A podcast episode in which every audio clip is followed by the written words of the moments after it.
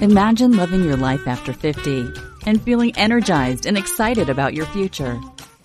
Welcome to the Women in the Middle podcast, the podcast for women who are ready to figure out what they want and create the life they deserve. Here's your host and master certified life coach, Suzy Rosenstein.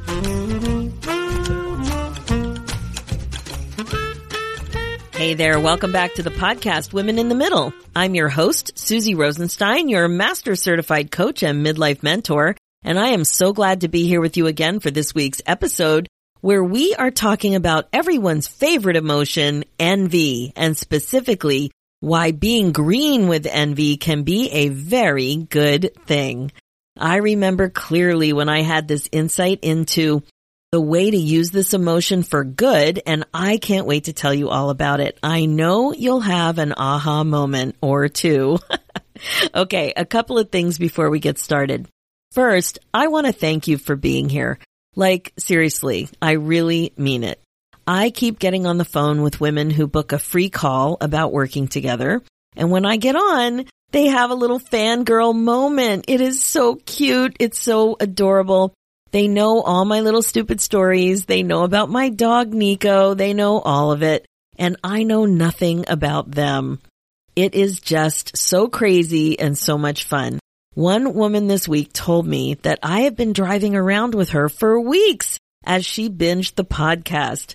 That we've been all over the place together to the grocery store, to the hardware store, just running errands. It's been so much fun to think that we are connecting this way. It just warms my heart. I just love it that it's technology like this that has brought us together. If you would have asked me 10 years ago how likely I would have been to have so many people listening to the podcast that I made with my own little hands, voice, and brain, I would have asked you what a podcast was and thought you were crazy. 10 years ago, I was stuck in my long-term job wondering what I should do, whining to all my friends about how miserable I was and being so conflicted about how I could possibly move on when I had such amazing dental coverage and how my job was really so good and my benefits were awesome. I had such fear and limiting beliefs. I had no ability to dream. My creativity felt squelched and I felt so downtrodden. Now don't get me wrong. I had a great life. I had a good job.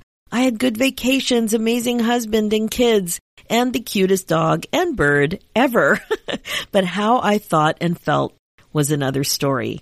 When you're stuck, it's very hard to see your way out for lots of reasons, and we'll touch on this in today's show. I really couldn't see my way forward and I was scared for reasons I didn't even understand. That's a midlife funk for you. That's also why I want to make a request that you share this podcast. Please help other funky women in the middle who are just waiting to find a little something like this podcast that can really help them shift their mindset towards being happier and more excited about their lives. Think of referring the Women in the Middle podcast as helping them take the first step. And when you're stuck, a baby step is a big deal. You may have to show them how to listen on their phone too, as they may not realize that they have a podcast app already on their phone ready to go. I really appreciate your help in getting the word out there too, because when you're stuck, the Women in the Middle podcast is there for you. I'm there for you. I would really, really appreciate that. All right, let's dive in. I think being green with envy can be a very good thing. I really, really do. So let me tell you how I started to figure this all out. It was over a decade ago, maybe 12 or 13 years or so. I was doing a needlepoint project. I was making keepsake bags for my kids' bar mitzvahs. One custom in our community is for these bags to be made by needlepoint. Now, sometimes the special bag is the type of thing that might be inherited or passed down, and sometimes a mom or often a grandmother makes it. Now, I love this idea that I would be making a beautiful handmade keepsake for each of my three sons. To be sure, the boys don't care about these handmade bags made with love like we do, but the women who make them care deeply. And so we toil away for months and months until they're finished, assembled and lined and customized with the child's name and birth date. Now, they don't all have to be made. Some people just purchase them and they certainly don't have to be needlepoint. And I know if you're not familiar with this, you're thinking, come on, a 13 year old boy is going to carry around something that looks like their grandmother's couch pillow. and I understand that it might sound kind of weird, but in our community, it is a keepsake and uh, kids do it. And they, I don't even, it's not that they love it. I think they appreciate it when they're older, but they do it. It's common. It doesn't stand out as something weird. So in my case, I always loved the look of needlepoint, like I said, so off I went to the needlepoint store. Yes, there is such a thing as a needlepoint store. I live in a big city and we have such a thing. Who knew, right? that is, of course, unless you're familiar with a yarn store or any kind of a textile related craft, then you might be in the know. I was, however, going into very unfamiliar territory because I didn't know how to needlepoint and I'd never done anything like this. But this particular needlepoint store was fairly large and had everything that I was looking for and more, really. My head exploded when I walked in, kind of like when you walk into Michael's, right? When you're kind of crafty, you get all excited. There were beautiful colored threads and patterns hand painted on canvases everywhere. It was kind of like wallpaper, the way it was all over the walls. I could not believe what I was seeing. I had no idea. It was a cornucopia of delight for the eyes.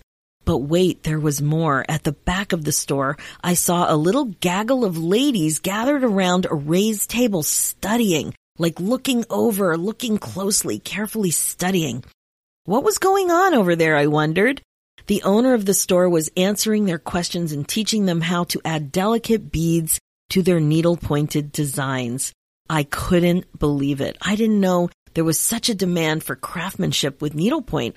I didn't know there was such a demand about needlepoint for people to learn. But it makes sense. If you have this interest and you don't have grandmother or your mom or somebody there to teach you, where do you go to learn stuff? You can go on YouTube, but this was way better to be with other women and real experts in the area. You know, so I, I really didn't know what was going on here, but there I was standing in a rare, uh, like a rather large specialty store with a bunch of happy women learning stuff. I, was so excited. I waited my turn for help and then I picked the canvas and I picked my threads and I got all set up with my project. The owner of the store could also tell that I probably needed reading glasses because of the way I was asking questions and I couldn't really tell the difference between the tiny stitches when they were in blue and black. So she's like, you know what? I think you need reading glasses. She was the first person that pointed that out. Now I was in my mid forties. It kind of makes sense. But before then, it never occurred to me.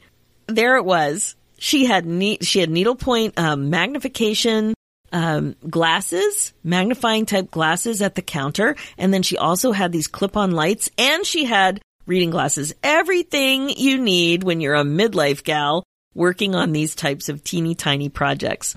So I got what I needed and off I went out of the beautiful store with the happy ladies and back to my JOB full of not as happy ladies, not doing creative things. I mean, there was a lot of creativity where I worked, but it wasn't this type of creativity. This was very different. And I just, I don't know. I just had such a warm feeling in my heart when I thought about doing this type of a project for my kid, doing it for myself, and just uh, being around uh, the texture of the threads and, and being able to focus like that. All of it. I just loved it. Do you, do, do you do needlepoint? Do you do any of these kinds of, um, crafts, embroidery, anything like that? Sewing, quilting, the focus. Oh my gosh. I don't do any of that other stuff, but this, for some reason, caught my attention. Anyway, like I said, there I sat at my desk at work, a little shell shocked from the whole pleasurable experience that I had. And I was thinking, what the heck? I thought about the woman at the needlepoint store, the owner who figured out how to follow her passion and do what she loves. And I didn't. I realized that I had been ignoring something important, kind of hiding from seeing what I needed to see, and all I felt was envy. Envy. Ew. Like it really felt uncomfortable and it felt weird. I felt so uncomfortable and sad. I couldn't stop thinking about the needlepoint lady. There was a lot to process. And you know, with envy, envy isn't a feeling that many of us feel that often or that we feel in a way that we really connect with it. It's kind of like, ooh, this is uncomfortable. I want it to stop. now here's what envy means. It's the feeling of discontented or resentful longing aroused by someone else's possessions, qualities, or luck. I did feel discontent, that is for sure. I was thinking all kinds of things. One thought was that this lady followed her passion and I didn't. Another thought was, I always thought I would be doing something more interesting with my career by now. Followed by this thought, always thought I'd be an entrepreneur by my age. And this one too. She figured out how to make a living from creativity, dot, dot, dot, and I didn't. Notice how much of my thinking was about what I thought I'd be doing by now, my age, which was mid 40s at the time. Then I started to feel a little regretful, very focused on what I hadn't done versus what I had done. Now, just to be clear, envy isn't really the same as jealousy, even though the two words are often used in the same way. Envy is most often used to refer to a covetous feeling toward another person's stuff, or specifically their attributes, possessions, or stature in life. Envy means discontented longing for someone else's advantages.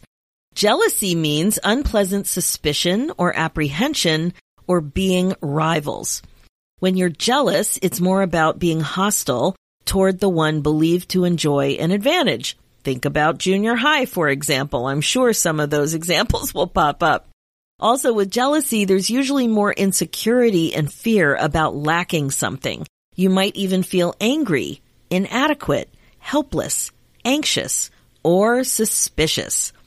That's not what I mean by envy at all. Envy is really just about when you want a possession or situation that someone else has. For sure, I wanted what the needlepoint lady had, a career aligned with my passion. That's what I wanted. So do you remember that I'm suggesting that envy is a good thing? well, I totally think it is. And the reason why is a big secret. But this secret needs to get out. It needs to get out there. We gotta blow the lid off this one. The secret is that you can use envy for awareness about what you really, really want. And why might this be important? Because amazing women like you often have trouble knowing and dreaming about what you really want. I can't tell you how many times a day I hear this. With envy, it's kind of, it's weird. It kind of sneaks up on you unknowingly. And then before you're aware of what's going on, bam, you're envious. The mind drama doesn't have time to get in the way. You really don't expect it, but you feel it. So that day for me in the needlepoint store, I had no idea I was on the verge of an epiphany and I was going to feel envy. I didn't know how much I thought that I would have been an entrepreneur by then. I didn't know how much I thought that. I love this about envy. We think we're on top of our thoughts, but envy just snuck in there based on a thought I didn't even know I had. We think it's a dirty little secret, but in reality, it's like a little clean shot of insight. Here's what I mean. Let's dig a little deeper. Think about a time that you were envious. It could have been related to a friend, a colleague, a sibling, or even someone you don't know. Now, ask yourself these five questions. Why do I want what they have? Why do I think this would make me happy? Why don't I already have this thing in my life? How would my life be different if I had this thing?